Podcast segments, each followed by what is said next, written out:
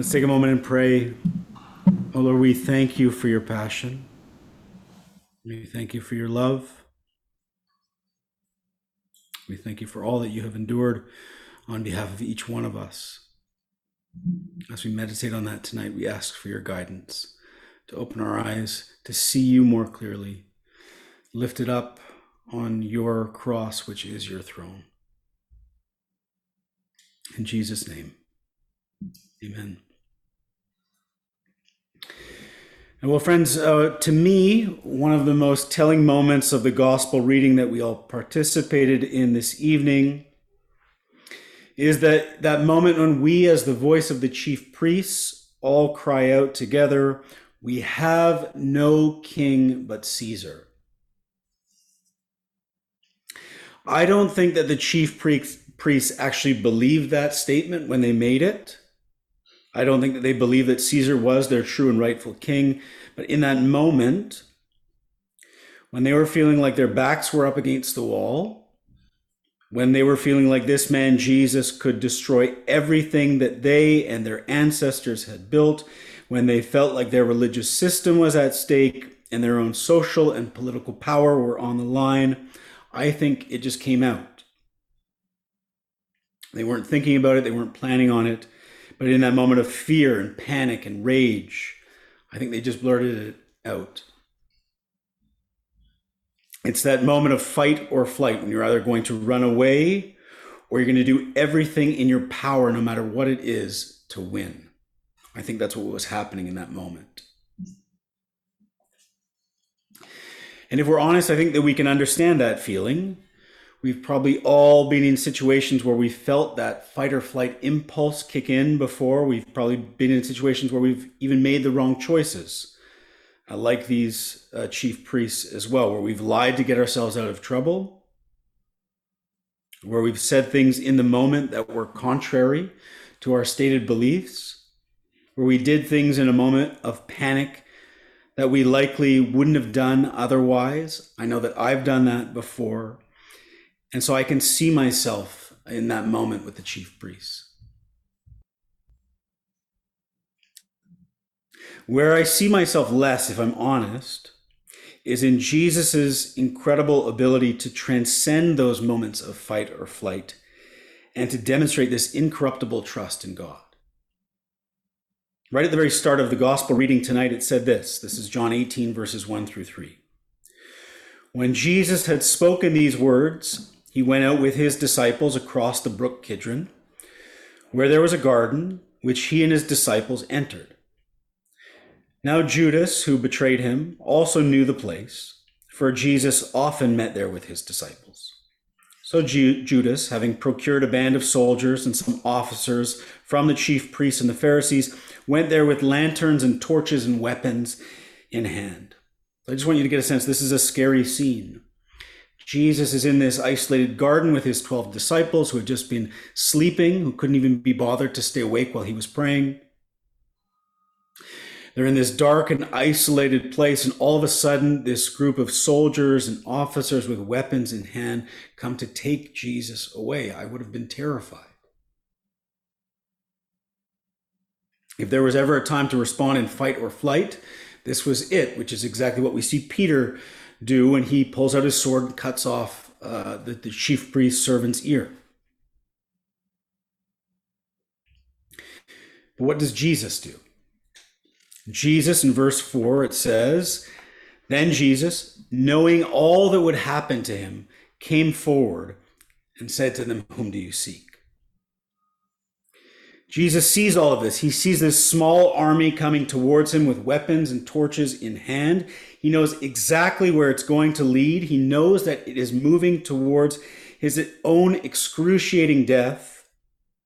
And what does he do? Does he run? Does he hide? Does he fight? No, he actually moves towards them. He doesn't respond in fight or flight, he responds in peace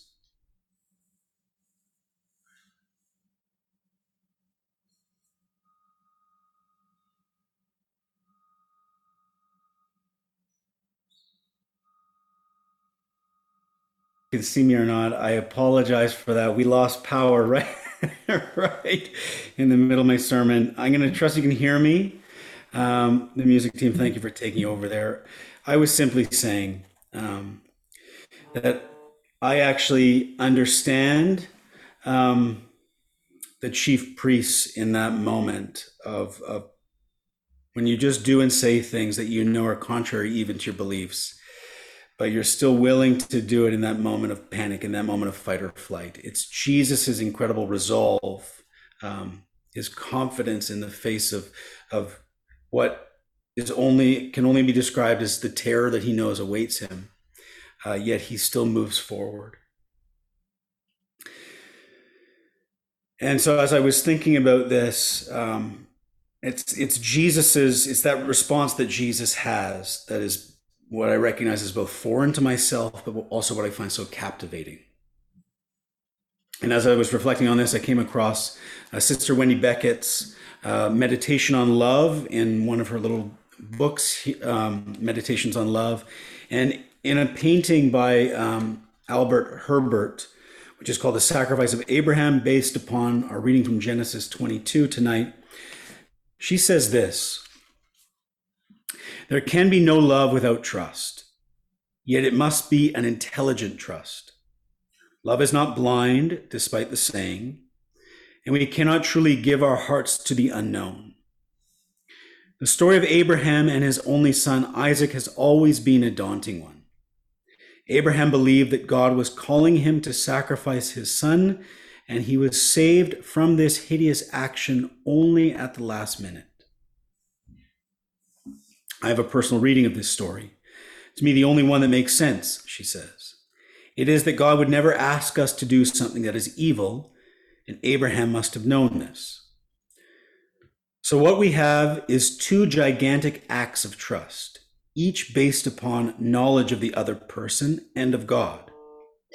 Abraham could only have gone ahead in the absolute belief that the horror would never happen. Isaac, for his part, submitted to being bound and laid on the altar, believing against all appearances that his father would not harm him. If Abraham had not known God, if Isaac had not known his father, such trust would have been madness. Love insists that we make a true judgment and then cleave to it, whatever the appearances. One of the things I think Sister Wendy is getting at here is that she's saying that love and trust depend upon knowledge.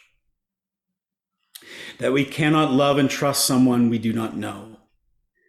And as I think about Jesus' willingness to step into the pain and the terror and the brutality and even the God forsakenness that he knew lay ahead of him,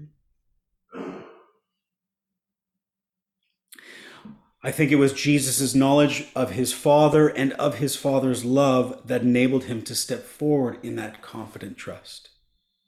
Because he knew his Father, he didn't have to respond in flight, he didn't have to run away. Because he knew his Father's love, he did not have to respond in fight and take out his a sword or call down legions of angels. Because he knew his father and his father's love, he could step forward in confident trust, regardless of what he knew he had to face that night. And so, what about us? We don't know the Father in the exact same way that Jesus did. Jesus even said, No one knows the Father except the Son. But Jesus goes on and says, No one knows the Father except the Son, and anyone to whom the Son chooses to reveal him. How is the Father revealed? The Father is revealed in the Son. Jesus says, Anyone who has seen me has seen the Father.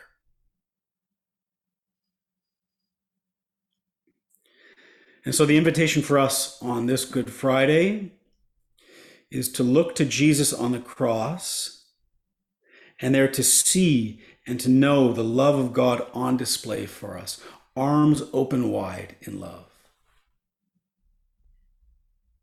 And to allow that knowledge of this being God to cultivate trust in us. How can we walk in confidence and trust like Jesus did?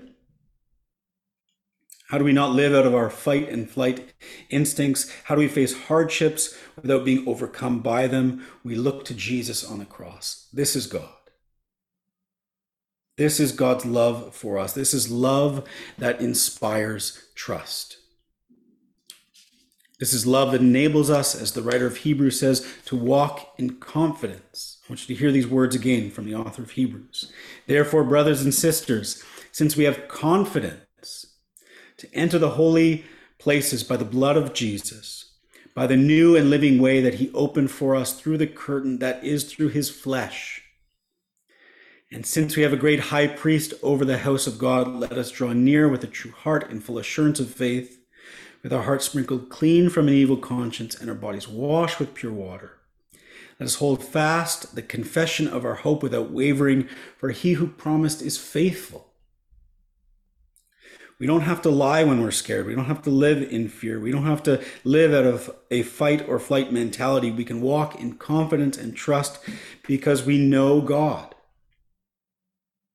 We can live in a place of safety and rest because we know the love of God revealed in Jesus Christ on the cross.